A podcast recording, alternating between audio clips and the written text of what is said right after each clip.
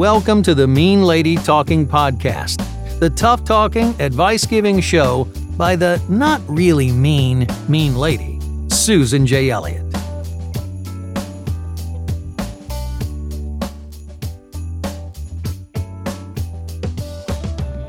Good day, everybody. This is Susan Elliott, host of the Mean Lady Talking Podcast, and welcome to episode 89. I wanted to address a few short subjects that people have asked me about, and and I'll be getting to a few meany emails in the next in the next few podcasts, and you can say something as simple as, you know, I want to hear about something, something, you know, whatever it is. For those of you who might remember, I got the hacker email where the guy's like, you know, I, I took control of your computer and I saw you visited all these porn sites and blah blah blah. And I'm gonna send this to all your all your contacts. I mean, I got a bunch of those from all these different people. It was funny how the prices were all different. I was like, some people just I, I'm like, is this like, you know, going to the highest bidder, the lowest bidder? I mean, what is this? It's so crazy. And some of them some of them are just so funny. One of them said, I will tell the world about your enjoys.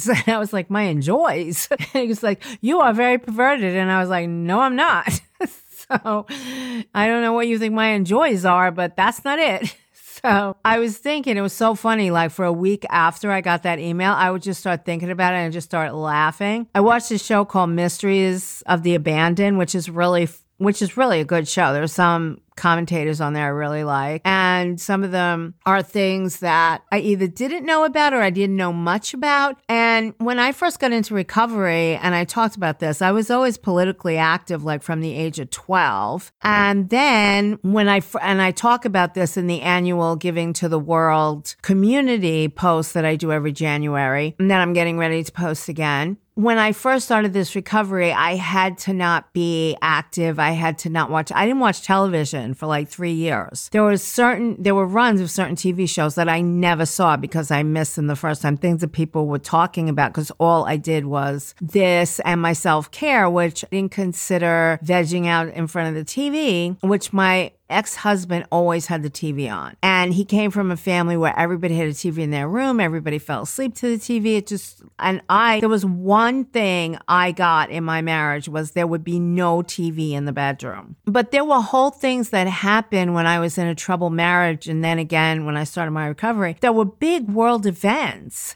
And and I really barely knew about it. And I was looking at some of these things and I was like, oh, the Challenger space shuttle blew up with Christa McAuliffe aboard. And that happened when I was in a troubled, miserable marriage. And I don't think I, I don't think I really felt anything about that. I was so involved in my own stuff and tr- trying to figure out how to get out. And I didn't know. And Chernobyl blew up. And when I was watching Mysteries of the Abandoned, I was like, where was I when this was happening? Like, I don't remember it at all. Like, I remember hearing about it sort of third hand, but I don't remember. And there's the original newscast on YouTube where we knew something was going on inside the Soviet Union, but most of us didn't know what it was. And it was only because people in Scandinavia were reporting high levels of radiation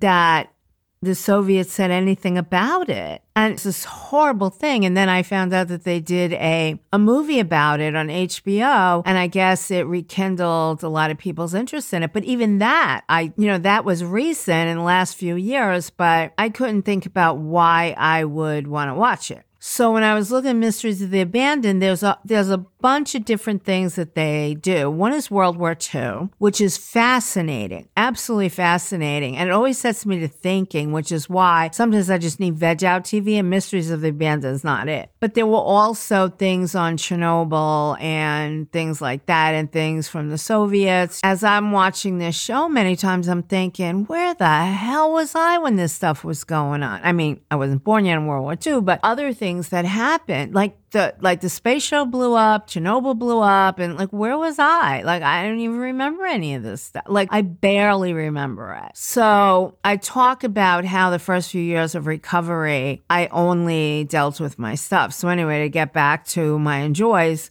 so I was thinking, you know, I really don't think that my mailing list is going to be too tintillated by the fact that I watch Mysteries of the Abandoned.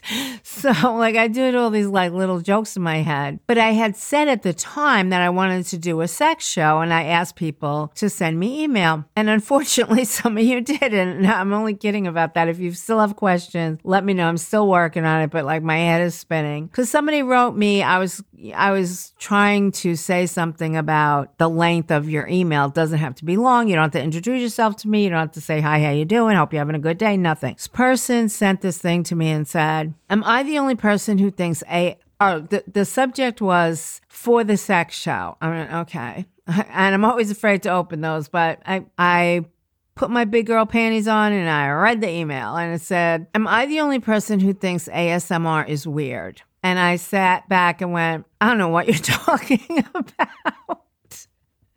And I'm like, oh my God, do I have to look at this? Do I have to look into this? Please, God, no, help me. but no, it's like after I after I looked into it, no, you're not the only person who thinks it's weird. At least I am in that company. Like I was just like, like I don't even want to talk about my reaction to it, but it was like, yeah, I, I, I thought it was very, very weird. Sorry, people who like it, people who do it, and there's a lot of uh there's a lot of people on YouTube that I follow and they'll say, check out my ASMR channel. And I, I never really, I never really paid attention to that before because I didn't know what it was and didn't have any interest in it. And now I'm like, no, I'm not going to be checking that out. Like I have respect for you and I'm not going there because that respect will just go right down the toilet. So anyway, so that was that person's email, like that one line and then set me off on a wild goose chase, you know, like, and not a wild goose chase. Now I know what it is. Unfortunately, I'm not sure I slept the first night I found out. I was like, oh my God.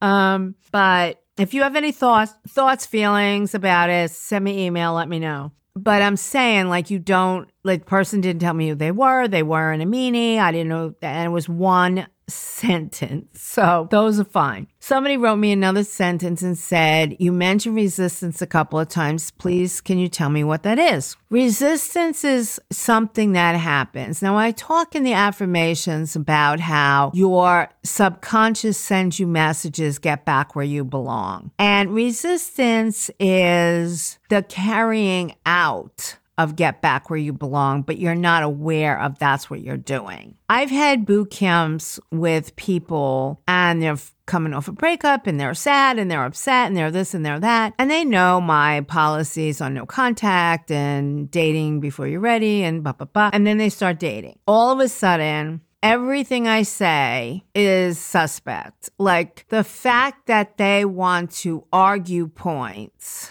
all of a sudden with me isn't about they're wrong, it's about I'm wrong.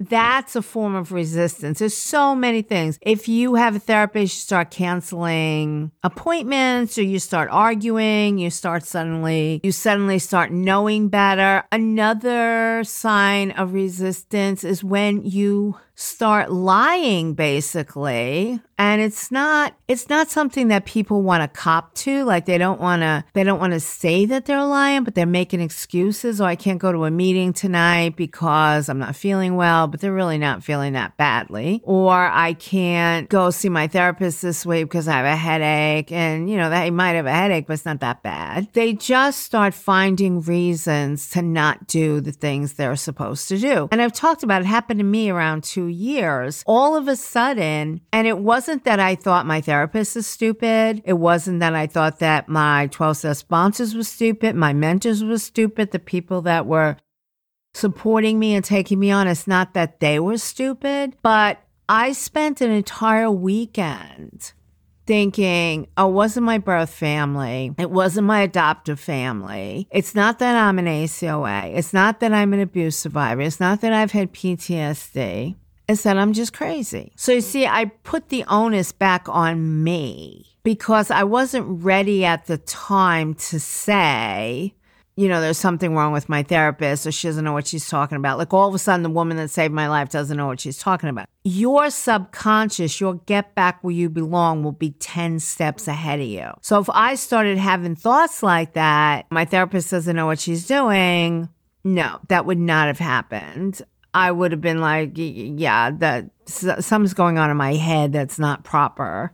So I tell people resistance to the work, depending on where you are in the work. I mean, it could happen early on, it could happen a few years out, it could happen. I know that in, I've been in 12 step programs and I've been in enough AA meetings to know that people say the third year of sobriety is when you know more than everyone else and you act like you know more than everybody else. And again, it's like some people will suddenly they they'll say they'll call it firing their sponsor. I always thought your sponsor doesn't work for you. Like anybody who uses the term firing my sponsor, I'm like your sponsor doesn't work for you. No, that's ridiculous, but it gives them a sense of power that they really don't have. They're like, "Oh yeah, I fired my sponsor." Why? I don't know. They they just they just weren't doing it for me anymore.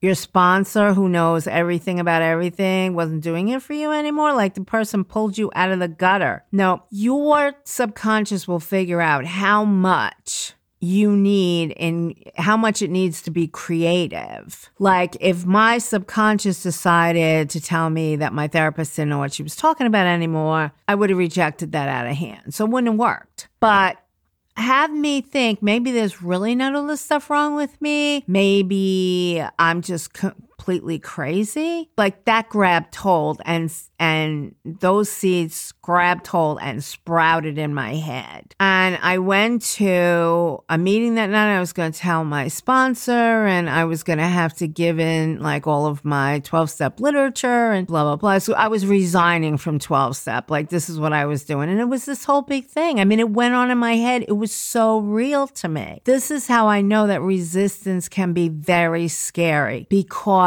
it's because it very often takes a form that is smarter than your conscious at this point. And I knew that if I had done an attack like on my sponsor or on my therapist, like that just wouldn't have worked because I knew these people knew too much. So it had to be me. I had to be the one with the problem. And I said to my sponsor, you know, like I, I was going to go to the meeting tonight, but, and I did this in person because you had to resign from 12 step in person. You know, I was just like, and this whole thing built up in my head. It was so crazy. And my sponsor was sitting there and I walked up and I said, I'm going to have to just kind of leave. I don't think that there's anything wrong with me except the fact that I'm just completely crazy. Like that's what it is. And he just looked at me and he said, nuts shouldn't be out there either. Sit down and shut up. And that was the end of it. That was the end of it. Sit down and shut up was almost always how it ended. But I had to get honest with the fact that I had been on a runaway train for a while. I was dating people I shouldn't have been dating. I was doing things I shouldn't have been doing. I wasn't checking in with my people, my support people, I was doing all the things they say not to do. And then my resistance flew in and said, You don't need any of this stuff. You're just crazy and there's nothing anybody can do about you or for you. And I went, oh my God, like that's right. Like I believe that. And as crazy as it sounds now, I'm trying to let you know that resistance takes many forms. When you see something, when you're suddenly questioning something that you had once found solace in, that might be a sign that resistance is at work. And it's really important to understand that resistance is part of the process. And it could come in the first few weeks, it could come in the first few months, in the first few years. Typically, I'd say it's around the two, three year mark when you're suddenly pushing back on things or disappearing, going solo, as I call it, flying solo. And nobody really knows what's going on with you. Like I was told, my mind is a bad neighborhood. I should not go there alone. And that was absolutely spot on absolutely spot on. Whenever I had these crazy thoughts, I had to have somebody there to kind of talk me off the ledge. And my sponsor did it that night. Nuts shouldn't be out there either. You should be in here. Sit down and shut up. My sponsor did exactly the right thing. Never said to me, no, you're not nuts just said, okay, fine, you're nuts, but sit down anyway. It's very important to understand that resistance can take many forms. You get away from your affirmations, you get away from your journaling, you get away from the people that have supported you, you start making excuses, and sometimes it's valid. You know, I was like, I work all week, I have three kids, I'm going to all these meetings. Like, I can't be going to all these places when I've got three kids to raise. I mean, it all made sense in my head, but that's, that was the only place it made sense because my kids needed the healthiest mother they could get. And if I didn't keep going with this, they weren't going to get that. You know, sometimes people take a new job and they get so engrossed in it, so involved in it and and they start stepping away from the things that made them well enough to go find that job. And then the next thing you know, they're feeling alone and they're blaming everybody but themselves. So it's important to keep doing what you're supposed to be doing and to stay on top of things. Because if you don't stay on top of things, you're not going to know what's going on. And even when you have thoughts that might be resistance, it's a good thing to think about them, talk about them, let other people know where you're at. If you're going a week or two weeks and nobody knows where you are or what you're doing, that's a problem. You need to let people know what's going on. When was the last time you did your journaling? When was the last time you did your affirmations? And you have to start thinking about why am I suddenly being rebellious against the things that I know work? So, anyway, that's my spiel on resistance. And I've seen it a lot. I've seen people in my practice start dating and all of a sudden I don't know what I'm talking about. And so what do you mean I don't know what I'm talking about? Like you're the one who's dating and suddenly like you're all gaga about this person and I don't know what I'm talking about? No, no, I know what I'm talking about. And then I don't argue with them. I'm like, okay, you know, I do. I'm like, let me know when you want another appointment. When I talk about boundaries and I talk about no contact and I talk about how you can't babysit someone's brain, that includes somebody that you're working with or that you're helping out, might be sponsoring or mentoring, or somebody that you're trying to guide to the materials to break up or something, and they're just giving you a hard time. You just have to say, okay, you know, let me know when you want to talk about it and leave it at that. Can't chase people who are resisting because it's only going to make their resistance worse. And most of the time I tell people, you know, yeah, let me know when you want to talk about that. Everybody knows my take on everything. So if you're one of my clients, you're one of my boot campers, and you are resisting, then you already know what I'm going to say about it. And you're going to avoid me like the plague. And I know that's what, I know that's what people do. I absolutely know that that's what people do. And I think it's really important that you keep journaling. If you start slacking off on your journaling, you start slacking off on your you cop to it right away and say, What's going on with me? What in the world is going on with me? And if you're pushing away the things that got you healthy or healthier, there's a problem and you need to go inside and look at it and see what that's all about. Okay, so another question that people had was about boundaries and fear of conflict. Now, this is, I'm only going to take up a little bit of this podcast, but I'm going to talk about it more in the next podcast. But go to the workbook, and in the workbook, I always say, figure out the conversation? Like, do you lose the words? Like, at what point do the boundaries go south? Sometimes it's, I'm going to say this, they're going to say that, I'm going to say this, they're going to say that, and then I'm stuck. Okay, so if it's the word you're looking for, that's one thing. If it's going in to setting the boundary, I'm afraid of conflict. I'm going to talk about that more in the next podcast, but I'm afraid of conflict. Why are you afraid of conflict? What's the worst that could happen? And think about it and journal about it and talk about it. And I've talked about this on several podcasts now. The aftermath, I feel mean. Okay, you can only feel mean if you worry about what the other person is feeling in response to your boundary. And like I've said, and I took this from Melody Beattie, you cannot set a boundary and take care of someone else's feelings at the same time. You just can't. You have to disengage from that feeling of feeling mean to someone because you feeling mean means that you weren't taking care of their feelings and it's not your place to take care of their feelings. And if the choice is your boundaries or their feelings, it has to be your boundaries. And many times, and I talk about this in the what does a healthy relationship look like materials in the book and in the workbook, who owns this? Are you setting a boundary with someone because they got themselves into a jam before because their life is upside down because of what they did? I mean, sometimes you have to tough love people and say, I mean, not say to them, but say to yourself, this isn't my problem. I don't need to get involved in that. Because what people do is they do these mental calisthenics where they figure out what the other person's going to say and then they're at a loss. But many times it comes down to who owns this problem. And I've told the story about my ex calling me and yelling at me that I hadn't taken the kids to see his grandmother. Good little codependent. I like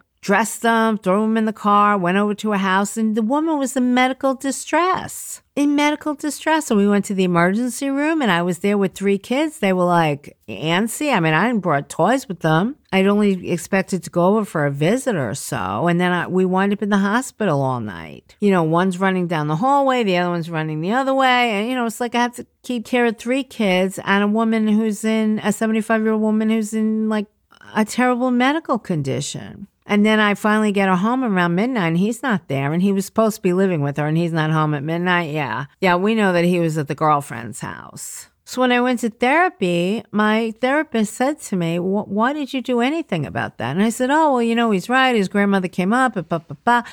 And she said, That has nothing to do with anything. I said, Well, yeah, it does. Because he had said to me on the phone, She moved up from New York to take care of these kids and she hasn't seen them since you moved out. Blah, blah, blah. And I only moved out because he was such an asshole to me coming in all hours of the day and night. And I had to leave. Like I had to leave my own house because he wouldn't stay out. And I didn't know all the things I know now about keeping someone out. So she said, They're his kids and his grandmother. Let him take them. And I, the thought never crossed my mind. Never crossed my mind. But she said to me, think about who owns this problem. This is something they teach in Al Anon as well. Al Anon and Codependents Anonymous. Who owns this problem? Because if you go back to my grandmother moved up here and the kids, blah, blah, blah, she also moved up here for you, idiot. Like, she, they're your kids and your grandmother, and you were cheating on me. That's why the marriage broke up. So, you know, you take them. And the next time he called and he started his spiel, that's exactly what I said to him. I said, they're your kids and your grandmother. You take them. And I hung up the phone. That was it. I wasn't discussing it anymore. He never said it to me again. And I started to learn that boundaries work. When you put the pieces in place, now, a good person like I was, yes, I was codependent, but I'm also a good person who's grateful for what people have done for me. You know, I'm a good person. So when he said, you know, she moved up from New York, take care of the kids, and she she left her life in Brooklyn and blah, blah, blah, I was like, oh my God, yes. Uh. But all that was beside the point. It was like I couldn't let that rope me in because they moved up, she moved up for him as much as anyone else, so let him take them. But this is what boundary crashers do. Yelling at you or they're saying things to you that you don't get a chance to stop and think, like, whose problem is this? It's always when people say, Oh, well, Your Honor, she bailed me out of jail. I didn't ask her to. No, but you took it and you left. You could have stayed in. You could have said, Nope, I don't want her bailing me out. And courts typically make people pay back the people that bailed them out because who owns this problem? It was your crime or your violation or your whatever that got you locked up. Now you need to pay the piper. And the piper is the person who bailed you out and I don't want to hear about it and ask I didn't, but you know, it's like, who owns this problem? It's your problem. You have to take care of your side of the fence, not worry about their side of the fence. And when you've been used to doing that, worrying about their side of the fence or being dragged through it because of their side of the fence, it's a tough thing to do. It's a tough thing to stop doing, but that's what you have to do. Who owns this problem? If it's not you, then you're not you shouldn't be doing something about it. And what about feeling mean afterwards? Just keep saying to yourself, it's my boundary or their feelings, my boundary or their feelings. You have to worry about you. And remember, write this down, staple it on your forehead. You cannot set a boundary and take care of someone else's feelings at the same time. And don't explain, don't cajole. I talk about this in the boundary sections of the books and in the workbook. Once you start explaining and justifying your boundary, you're cooked. You're cooked. It's all she wrote. It's all over. Don't do it. Don't say, well, this is the reason why I need this. No, I gave you this money. It was a loan. Pay me back. Not anything else. Not anything else other than that. Don't get pulled down the rabbit hole with boundary crashers because that's what they'll do. They'll twist your head into pretzels. And that's why you need to just repeat yourself. Three time rule. On the third time you go, you say, Look, I've discussed this. I've explained it. I'm not explaining it again. Goodbye. And this, and repeat your boundary on the way out. And this is the way it is. Let me know. Goodbye. And that's what you need to do. So think about like where the problem comes in. Does the problem come in because you're afraid of conflict? If you are afraid of conflict, why? What does conflict mean to you? Is it just easy to deal with it yourself? If you're that type of person, other people, especially boundary crashers, are depending on that. They're depending on you being a patsy because you don't like conflict. And they know where the soft spots are and they're going to go for it. You have to not let them you have to be okay with not going for it. With boundary conversations has to be very clear, very simple, very cut and dry. You don't worry about their feelings. You only worry about the boundary. You worry about whose problem is this. You set the boundary. You say it twice. The third time you're out of there, and then you have to enforce the consequences. You have to figure out what the consequences are going to be. And boundaries are some of the hardest things that anybody's ever had to learn, but it's one of the things that really sold me on continuing therapy with my therapist and continuing this as a way of life because I truly, truly, truly needed boundaries. I really did. I mean, I, I didn't know whether shit or go blind half the time. I was just being pulled and pulled and pulled and being accused of doing nothing. I don't understand how I could be absolutely exhausted from running around trying to please everybody and yet be told I didn't do anything. Like I didn't know how that was possible, but that was my life before I got into this. And you don't have to be there. You don't have to do that. You can do this. Set those boundaries today. Don't let resistance take hold. Take care, everybody. This is Susan Elliott, host of Mean Lady Talking Podcast. Talk to you all soon. Bye bye.